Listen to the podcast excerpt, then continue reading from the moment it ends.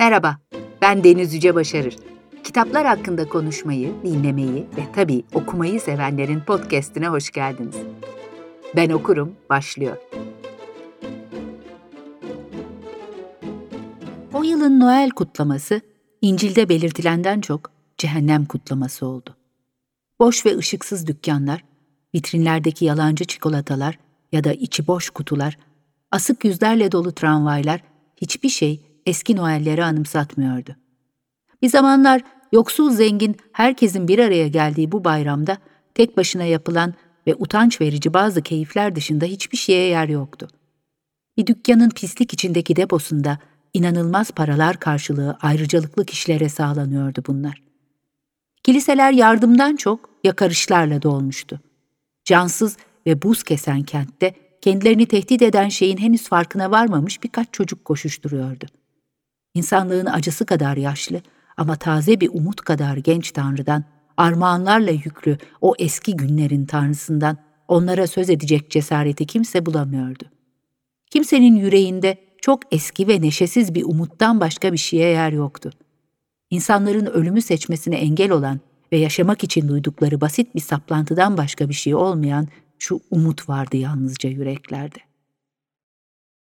Korona, Covid-19, salgın, pandemi sözcükleriyle başlayan, karantina, test, yoğun bakım, entübe, sokağa çıkma yasağı ve ne yazık ki ölüm sözcükleriyle sürmekte olan günlerin sonuna gelmekteyizdir umarım.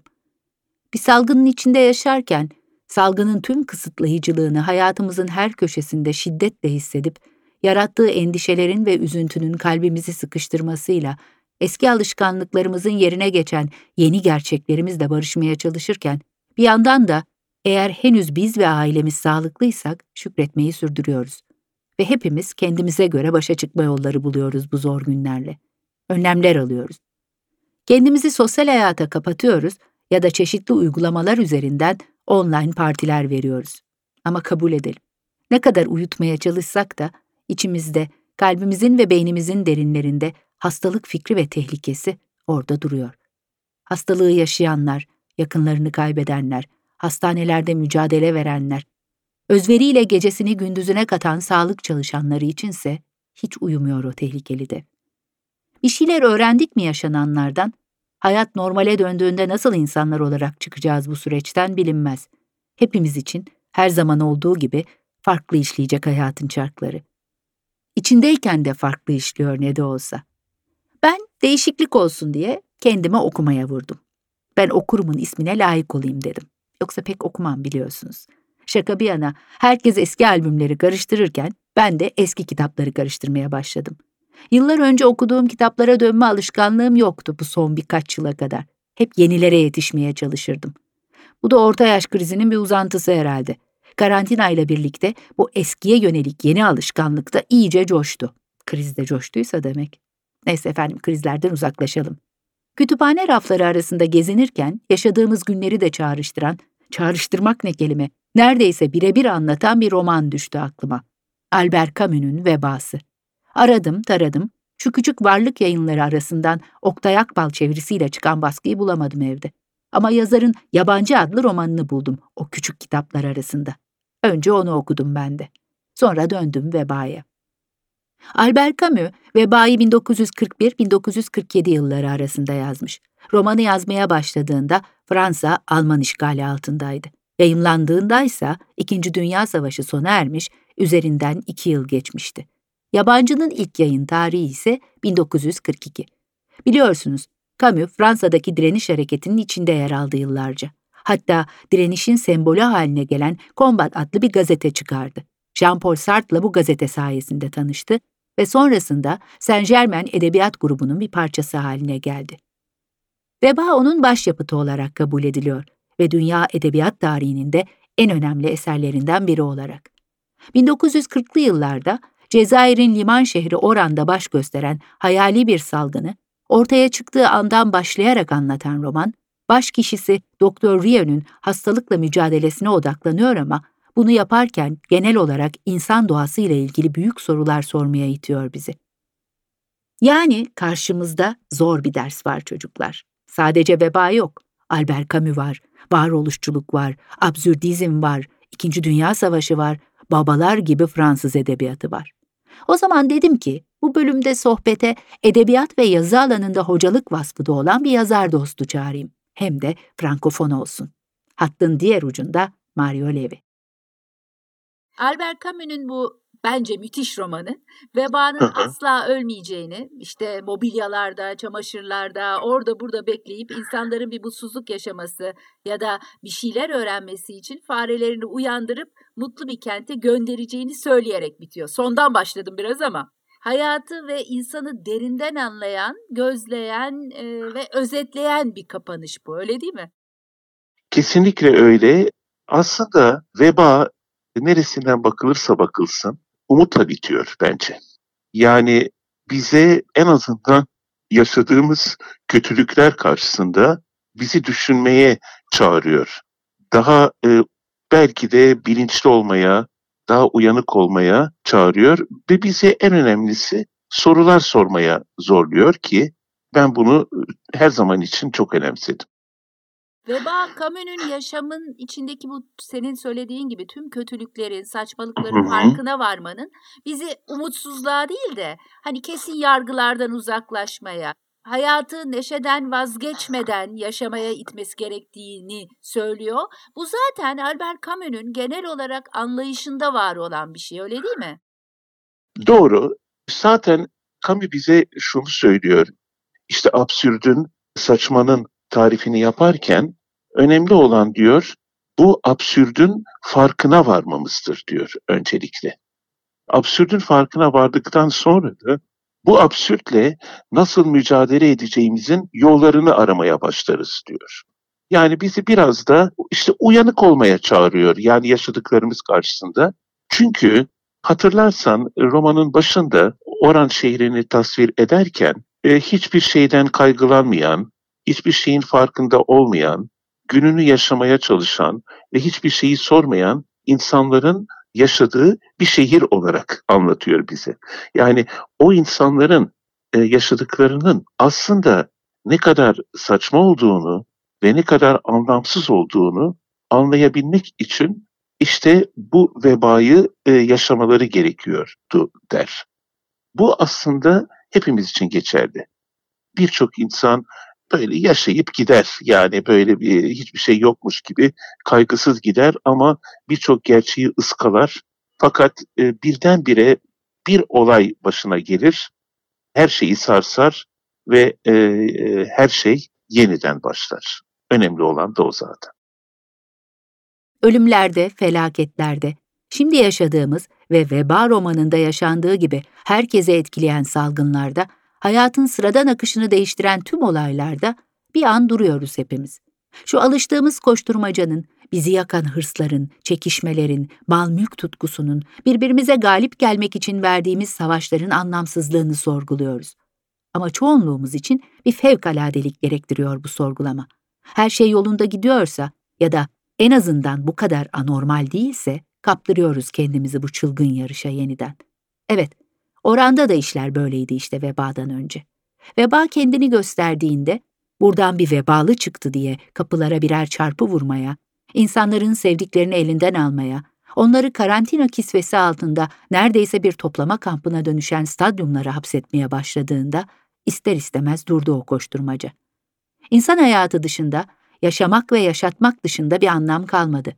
Var olmayı sorgulamaktan başka bir çözüm de. Her şey saçmaydı bu hastalık karşısında. Hastalığın kendisi de saçma ve kötü. Ama Doktor Rio gibi insanlar için kötüye ya da saçmaya karşı mücadeleydi esas olan. Vazgeçmeden, kötülüğü görmezden gelmeden, onu kabullenip, gözünü dört açıp savaşa devam etmekti. Doktor gibi Camus de buna inanıyor işte. Saçma olanı görüp, hayatın geçici olduğunu kabullenip, yine de tüm bu beyhudeliğe rağmen dolu dolu yaşamaya varoluşçuluk ve e, absürtçülük e, nerelerde birleşiyor, nerelerde ayrılıyor ve Camus'de yani Camus'un yaklaşımı hangisini ne kadar içeriyor sence? Valla şimdi aslına bakarsanız, e, aslına bakarsan Camus için ne kadar bir varoluşçu yazardır sorusunu sormamız gerekir. Hatta kendisi e, böyle bir varoluşçu yazar olarak nitelendirilmekten de pek hoşlanmadığını birkaç kez söylemiştir. Ancak neresinden bakarsak bakalım Camus'un duruşu ama birçok açıdan duruşu sadece bu roman özelinde değil birçok açıdan duruşu varoluşunu ortaya koyuyor. Yani varoluşçuluğunu ortaya koyuyor. Ve bir e, her yaptığında bir varoluş mücadelesi verdiğini de ortaya koyuyor. Zaten anlatmaya çalıştığı da bu. Bir e, mesela Sisyphos efsanesinde bunu çok güzel ifade eder ki o Sisyphos efsanesi aynı zamanda yabancı romanının da e, kaynağında yer alır. Belki saçma bir iştir Sisyphos'un yaptığı ama yaptığının farkındadır ve yaptığının farkında olarak hayatını sürdürmektedir. İşte bu efsaneden yola çıkarak söylüyor tabii. Onun tanrılara karşı direnişi ve tanrılara karşı isyanıdır der. Yani burada tam o anlamda tam e, bunları düşündüğünde var edebilir kendisini Sisyphos. Bu yüzden de Sisyphos efsanesinde benim çok sevdiğim bir cümle vardır. İşte kayayı tepeye, o tepenin doruğuna çıkarır. Ondan sonra tekrar o e, daha önce olduğu gibi o kaya aşağı doğru yuvarlanır ve kayanın yuvarlanışını seyreder Sisyphos ve bir gece tekrar aşağıya iner. İşte der Camus, Sisyphos beni en çok orada ilgilendirir. Bu iniş anında ilgilendirir. Sonra da şöyle bitirir. Sisyphos'un mutlu olduğuna inanmak gerekiyor der. Çünkü orada işte varoluşunu ortaya koyar Sisyphos. Yaşamak da böyle bir şey değil mi zaten? Hayatın bütün kayalarını sırtlayıp tepelere tırmanıyor, engelleri aşıyor. Sonra bir bakıyoruz ki Gaya başka isimde, başka kılıkta da olsa yine başladığımız noktada. Ve biz tekrar gücümüzü toplayıp yeniden sıvıyoruz kolları. Sıvamalıyız çünkü yaşamak denilen saçmalığa ancak bu mücadele, ancak bu çaba ve bir de sevgi biraz olsun anlam katıyor. Vebada Doktor Rio'nun Oran halkı için verdiği mücadele, kendi karısı aşkı için veremediği mücadeledir bir yandan da. Çünkü salgın yüzünden sınırlar kapatıldığı sırada doktorun karısı ölümcül bir hastalıkla mücadele için kent dışındadır ve doktor karısını son günlerinde yalnız bırakmak zorunda kalır. Böyle olağanüstü dönemlerde aşk da şekil değiştiriyor işte. Dostluk da öyle. Ve tehlike bir turnosol kağıdı gibi insanların kim olduğunu ortaya çıkarıveriyor birdenbire. Kendini gizlemiş olsa da normal şartlar altında, böyle zorlu bir dönemde insanlar zayıflıkları, güçlü yanları, etik anlayışlarıyla açığa vuruyorlar kendilerini. Vebadaki kahramanlarımızdan Taro örneğin. Kente geçici bir süreliğine gelmiş olsa da, kentten biri olmasa da, veba ile mücadele için gönüllülerden oluşan bir organizasyona ilk o ön ayak oluyor. Çünkü resmi yetkililerin hapishanedeki mahkumları bu işe koşmasına engel olmak istiyor. İnsanları kurtarmak, onlara yardım etmek istiyor. Belki de bir ermiş olmak istiyor. Bu roman Veba e, kahramanlıkla aşk arasında seçim yapan kahramanlarıyla da var aslında bakarsan. E, Camus e, insan psikolojisini de bu anlamda ve tabii ki başka yönleriyle de e, bayağı irdeliyor e, ve ortaya koyuyor gibi e, hissediliyor. E, bu açıdan değerlendirdiğinde Veba'yı nasıl buluyorsun? E, bu açıdan değerlendirdiğimde de önemli buluyorum tabii. Ama şunu daha çok söylemek istiyorum. Galiba Camus bizi aşk tamam iyi de başka değerlere de yani aşkla birlikte anlam kazanabilecek başka değerlere de dikkatimizi çekiyor. Bunlardan biri sevgi, öteki de dostluk, insana değer vermek ve belki de buradan yola çıkarak yine kendi varoluşunu aramak. Aslında Camus bir e, kahramanlık yani Camus'un kahramanları e, bu romanda mesela doktor, mesela onun en yakın arkadaşı Taru bir e, kahramanlık peşinde değildirler. Onların tek bir amaçları vardır. Yaşadıkları günlerin e, hakkını vermek ve ölüm karşısında direnmek. E, mesela burada benim Doktor Rio ile Taru'nun dostluk ilişkisi çok önemlidir ve zaten e, şunu sorgularlar ikisi de. Biz ölüm karşısında direniyoruz. Önemli olan derler e, ölümden çok ölüm karşısında kayıtsız olmayı seçmektir. Yani kayıtsız olmayı kanıksamaktır derler. Asıl büyük kötülük oradadır derler. Ve dikkat edecek olursak zaten bunu konuşuyoruz. Daha da fazla konuşabiliriz. Aslında ortada söz konusu olan bir hastalık olarak veba değildir. E, kötülüğün simgeleyebileceği her şeydir.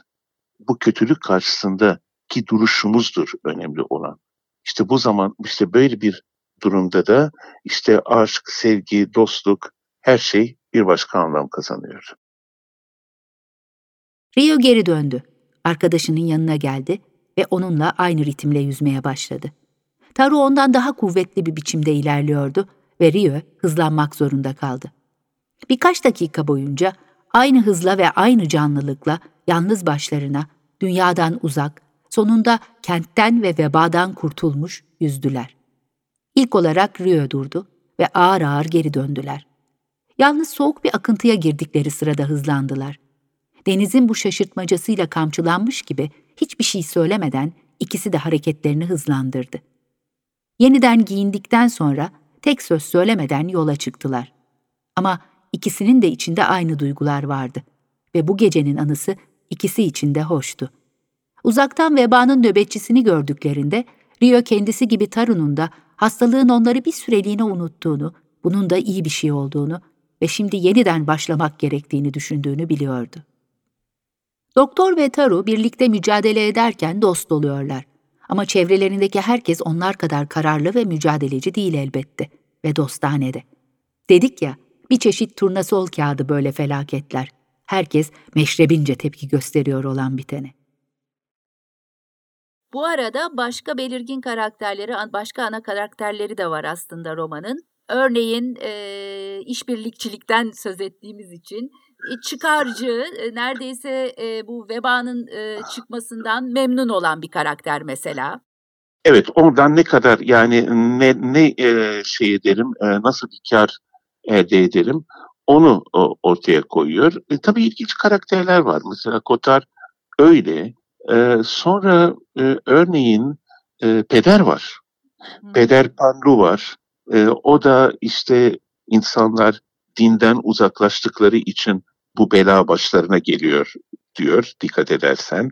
O da bana çok tanıdık geliyor. Çünkü e, sürekli yani hala bugün de ister e, Türkiye'de ister Amerika'da ister bilmem nerede bu tema hep kullanılıyor biliyorsun. Yani her yerde kullanılan bir tema. Dinden uzaklaşıldığı için başımıza belalar geliyor teması. E, her yerde kullanılıyor. Yani enteresan bir şekilde ben üç örnek verebilirim. Üç farklı dinden üç örnek. Yani Amerika'da işte evangelistler çıkıyor, işte aşırı Hristiyanlar çıkıyor, e, Türkiye'de Müslümanlar çıkıyor, e, şeyde e, İsrail'de aşırı yobaz e, Yahudiler çıkıyor. Hiç değişmiyor bu. Yani bu tema hiç değişmiyor. Yani üç dinde de ortak bir tavır olarak çıkıyor karşımıza. Panlu o zaman bu durumda onu da temsil ediyor gibime geliyor. Grand diye bir adam var işte böyle sürekli böyle en doğru şeyleri bulmaya çalışan bir adam yani biraz da aslında bana sorarsan boş laf eden bir adam olarak görebiliriz onu. Gazeteci var hatırlarsan e, o da e, ilginç bir karakter olarak çiziyor. Önce gitmek istiyor işte sevgilim beni bekliyor falan filan diyor hatırlarsan. Ama ondan sonra tam artık çıkacağı zamanda vazgeçiyor yani gitmekten. E, bunların hepsi, Camus bunu ne kadar istedi bilmiyorum ama belki o günlerin halit ruhiyesiyle bunu yaptı. Yani yapacağımız yorumlarda her kahramanın birilerini ve bir değeri temsil ettiklerini söyleyebiliriz. Cezayir Üniversitesi'nde felsefe okuyan, 1934'te 21 yaşındayken Komünist Parti'ye katılan, verem yüzünden orduya giremeyen, savaşın ilk yıllarında pasifist bir yaklaşım benimseyip 1941 yılında komünist gazeteci Gabriel Peri'nin idamıyla birlikte savaş karşıtlığında sertleşmeye karar veren Camus, ertesi yıl ilk iki kitabını tamamlar. Yabancı ve Sisyphos Söyleni. Bir roman ve bir deneme kitabı. Daha önce bir tiyatro topluluğu yönetmiş, Caligula adlı oyununu da yazmış olan Camus'un edebiyat hayatı hep savaşın gölgesinde gelişecektir. Savaşın ardından 1949 yılında yazdığı Baş Kaldıran İnsan adlı deneme kitabı, komünist arkadaşları ve yakın dostu Jean-Paul Sartre'la ilişkisinin bozulmasına neden olacak, yazar 1950'den sonra kendini insan haklarını savunmaya adayacaktır. Camus'e Nobel ödülünü getiren eserin 1956 yılında yayımlanan Düşüş adlı romanı olduğu söylenir. Evet, 1957'de Nobel Edebiyat Ödülünü alır Albert Camus. Hayatı saçma bulsa da insanın yaşama çabasına değer veren Camus'un ahlak anlayışını belirleyen, verem yüzünden bırakmak zorunda kaldığı futboldur. Hatta yazar şöyle der bu konuda. Ahlak ve sorumluluk hakkında bildiğim her şeyi futbola borçluyum. Politikacıların üstün görünen tavrı yerine futbolun basit anlayışını tercih eder. Yazma serüveninde ise İkinci Dünya Savaşı'nın ağır şartlarının da büyük etkisi olduğunu söylemek yanlış olmaz sanırım. Zaten e, Camus'un e, yazdığı, bu romanı yazdığı döneme bakarsak İkinci Dünya Savaşı yılları boyunca yazıyor romanı. 1947'de yayınlanıyor ama e, burada söz konusu olan tabii ki sadece bir hastalık değil, değil mi? Kesinlikle. Sadece bir hastalık değil. Şimdi e, burada tabii tarihler çok önemli. 1947 diyoruz. E, 1947 e, İkinci Dünya Savaşı'nın e, bitişinin üzerinden iki yıl geçmiş demektir. Ama Camus e, hem İkinci Dünya Savaşı'nın yıllarında faal olarak yer alıyor, direniş hareketine, rezistansa katılıyor, Komba Kavga adında bir gazetenin çıkarılması işinde yer alıyor. Hem de bu romanı yazıyor anlaşılan. O günlerin psikolojisinde yani 1947 yılında roman yayınlandığında akla ilk gelen şuydu. Herkes biliyordu oranda 1940'lı yıllarda herhangi bir veba salgınının aslında vuku bulmadığını, böyle bir kayıt olmadığını.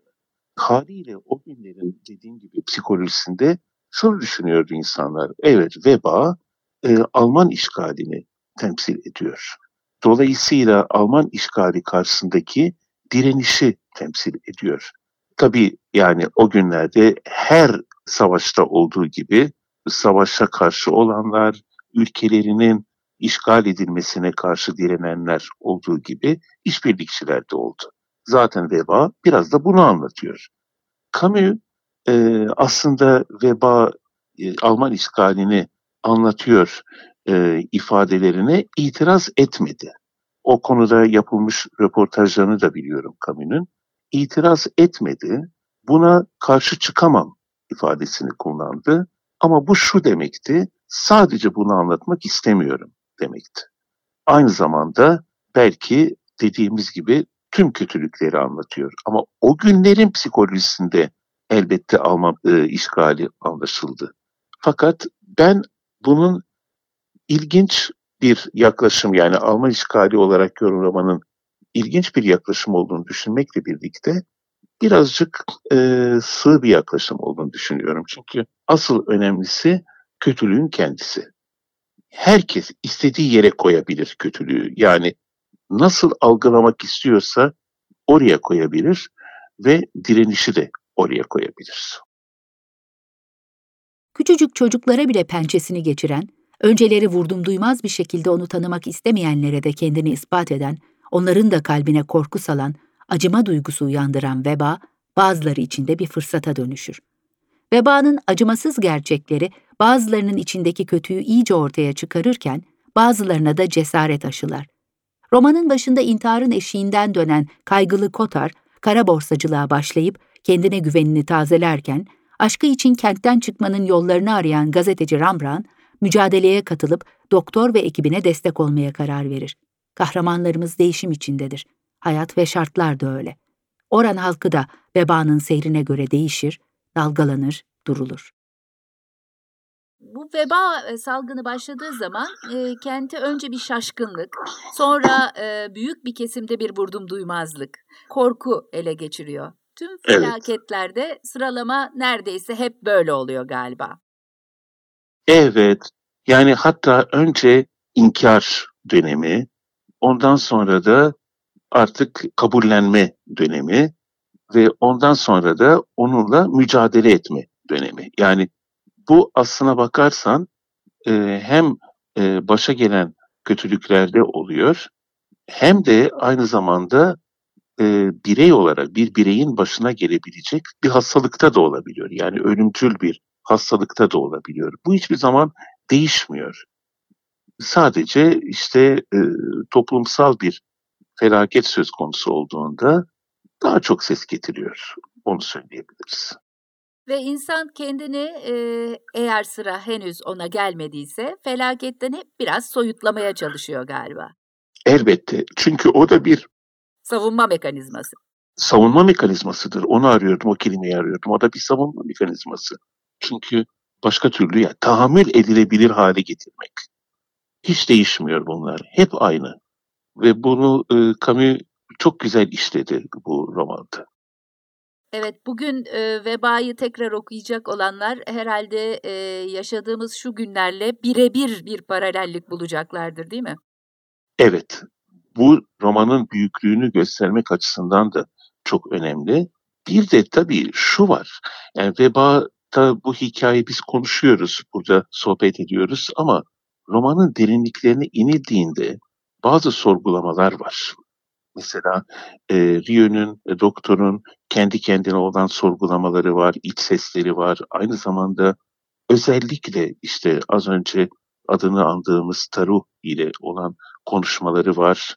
Sonra Rio'nun, çünkü Rio bir, bir ateist, e, rahiple olan tartışmaları var. Ve özellikle sorgulamalar çok önemli. Yani romanın bir derinliği de var aslında bu açıdan da okunması gerekiyor. Yani büyüklüğü biraz da oradan geliyor. Bir insanın kurşuna dizildiğini hiç gördünüz mü? Hayır tabii. Genellikle davetli olmak gerekir ve izleyiciler önceden seçilir. Sonuçta siz resimlerde ve kitaplarda kalmışsınız. Bir bant, bir direk ve uzakta birkaç asker. Hiç öyle değil. Tetikçi birliğinin tam tersine mahkumun bir buçuk metre yakınında durduğunu bilir misiniz?''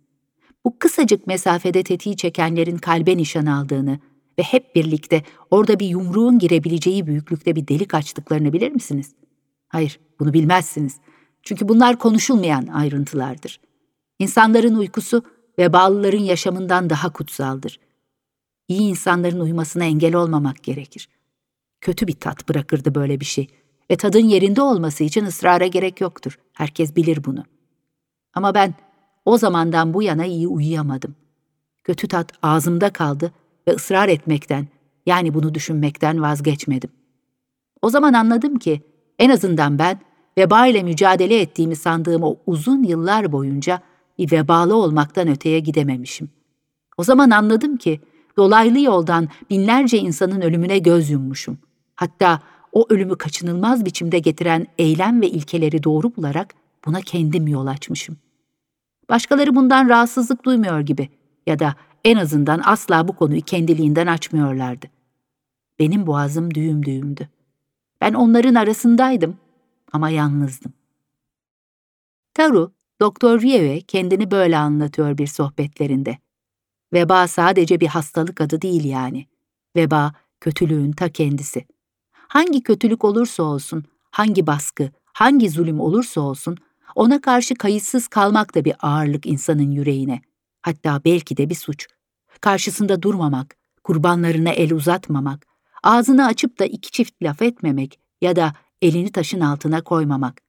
Kötülüğe hizmet etmiyor mu bu sessizlikte? Veba sadece bir hastalık adı değil. Bir babanın çocuklarına uyguladığı aşırı baskının adı da olabilir.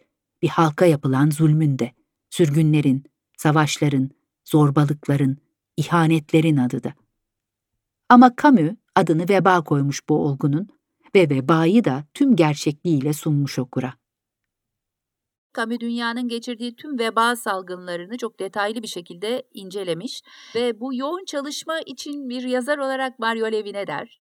Valla ben özellikle saygı ile karşılarım bunu. Çünkü bir romancının zaten yapması gerekeni yapmış.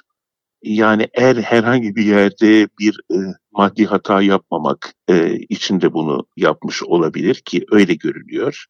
Haliyle çok önemsiyorum bu tavrı. Çok büyük bir saygıyla karşılıyorum. Zaten kendimi insan olarak da e, kamuya çok yakın hissediyorum.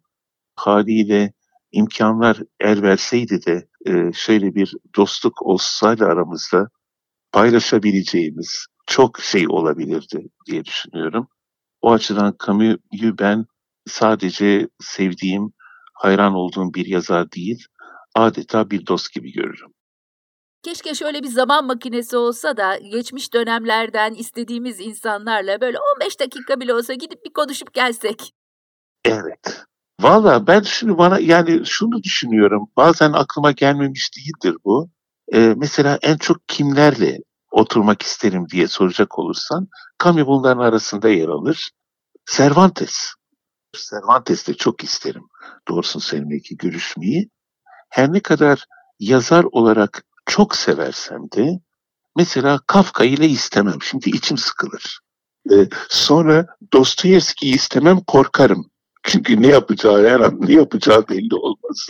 Ama e, doğrusunu söylemek gerekirse Çehov'la bir çay içmek isterim. Yani böyle semaverden gelen böyle bir porselen fincanlarda böyle bir akşam vakti bir çay içmek isterim. Sizin bir zaman makineniz olsa hangi yazarla karşılıklı bir fincan çay içmek isterdiniz? Ay ben çay sevmem. Ben kahve içmek isterdim. Ya da bir kadeh şarap. Ama sadece bir kadeh. Sınırları da çok aşmamak lazım. Ne olur ne olmaz. Zaman ve mekanı yok sayan bu alet icat olunduğunda bendeniz Herman Hesse ile tanışmak isterdim efendim. Ya da artırıyorum Tolstoy'u isterdim. Karısı temize çekermiş ya romanlarını. Bir romanlık izin isteyip Deyze'den bu sefer ben yardım edebilir miyim üstada der. Anna Karenina'yı ölümden bile kurtarırdım belki. Fantazilerime bir son veriyorum ve Camus'a dönüyorum. Alınmamıştır umarım. Vallahi onunla tanışmaya da hayır demezdim aslında ama Mario'yu taklit etmek istemem. Eğer vebayı okumadıysanız şimdi tam sırası olabilir. Yok zaten dört bir yanımız hastalık şimdi benim yüreğime el vermez derseniz yabancıyı da tercih edebilirsiniz. Ya da Mario'ya kulak verin. Ee, şimdi e, Camus severler. Aralarında küçük bir tatlı bir çekişme yaşarlar. E, veba mı e, daha iyi bir romandır, yabancı mı daha iyi bir romandır e, şeklinde. Yani e, vebanın ilettiği mesaj mı, yabancının ilettiği mesaj mı? Ben kesinlikle vebayı tercih edenlerdenim. E, Veba çok çok önemli bir roman. Ama bütün bu romanlar arasında bir üçüncü romanı var. Aslında roman mı, anlatı mı? O konuda çok emin değilim ama bir metin diyelim ona. O da Camus'un eğer hafızam bana ihanet etmiyorsa ölmeden 3 yıl kadar önce yazdığı bir kitap Düşüş adını taşıyor. Ee, Düşüş bence belki hikaye derinliği ve kurgu açısından vebanın gerisinde ama felsefi derinlik olarak hepsinin üstünde. Bütün romanlarının üstünde. Sartre boşu boşuna Düşüş Camus'un en iyi ama en az anlaşılan romanı dememiştir. E, dolayısıyla ben Camus, Camus'u tanımak istiyorsanız Düşüş romanını kesinlikle göz ardı etmemelisiniz derim. Oranda ya da İstanbul'da ya da herhangi bir şehirde veya köyde hastalık ve kötülük kol geziyor. Ama iyilikler de var, güzellikler de. Felaketler geliyor, geçiyor. Biraz ara veriliyor. Her şey normalmiş gibi günler günleri takip ediyor. Sonra bir bakıyorsunuz, kötülük yine egemen olmuş dünyaya. Aslında hep orada. Herkesi aynı anda etkilemediği sürece biz onu görmeyi tercih etmiyoruz belki de. Bu bir döngü. Adına hayat deniyor ve umutsuz yaşanmıyor.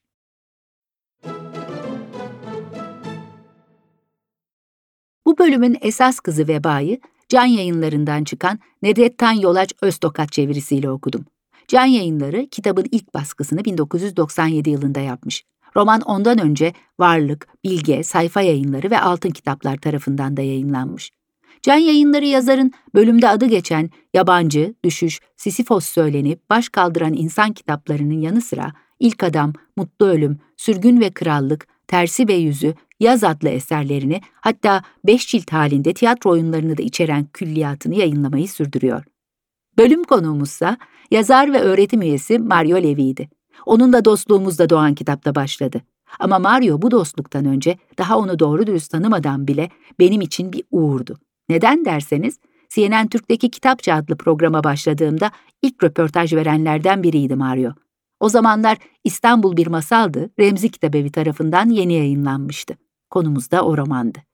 Mario'nun bir yalnız adam Jacques Brel, bir şehre gidememek, Madame Floridis dönmeyebilir, en güzel aşk hikayemiz, Luna Park kapandı, bir yaz yağmuruydu, karanlık çökerken neredeydiniz, İçimdeki İstanbul fotoğrafları, size pandispanya yaptım, bu oyunda gitmek vardı, bir cümlelik aşklar, yanlış tercihler mahallesi ve çiçeği burnunda bu salı ve her salı Şişli adlı kitapları artık Everest yayınları logosuyla buluşuyor okurlarla. Bu güzel söyleşi için ona çok teşekkür ederim. Tüm kötülükler karşısında direnmenin şiirini yazmak ve o şiiri yaşamak istiyorsanız veba bize hiç ummadığımız gizli odaların kapısını açmaya hazırdır. Evet, ben okurum şimdilik bitiyor. Ama malum okuma serüvenimiz hiç bitmiyor. Bana kitap önerilerinizi yazmak isterseniz e-posta adresim benokurum2020@gmail.com ve son sözü vebaya bırakıyoruz. Rio hala yürüyordu. İlerledikçe çevresindeki kalabalık artıyor, gürültü çoğalıyor ve ulaşmak istediği mahalleler uzaklaşıyor gibi geliyordu. Yavaş yavaş bu bağırıp çağıran kitleye karışıyordu ve bu haykırışın bir bakıma kendi haykırışı olduğunu da anlamaya başlıyordu. Evet, hem bedensel hem de ruhsal açıdan hepsi birlikte acı çekmişti. Hepsi güç bir tatil dönemine, umarsız bir sürgüne ve hiç giderilmemiş bir susuzluğa birlikte katlanmışlardı.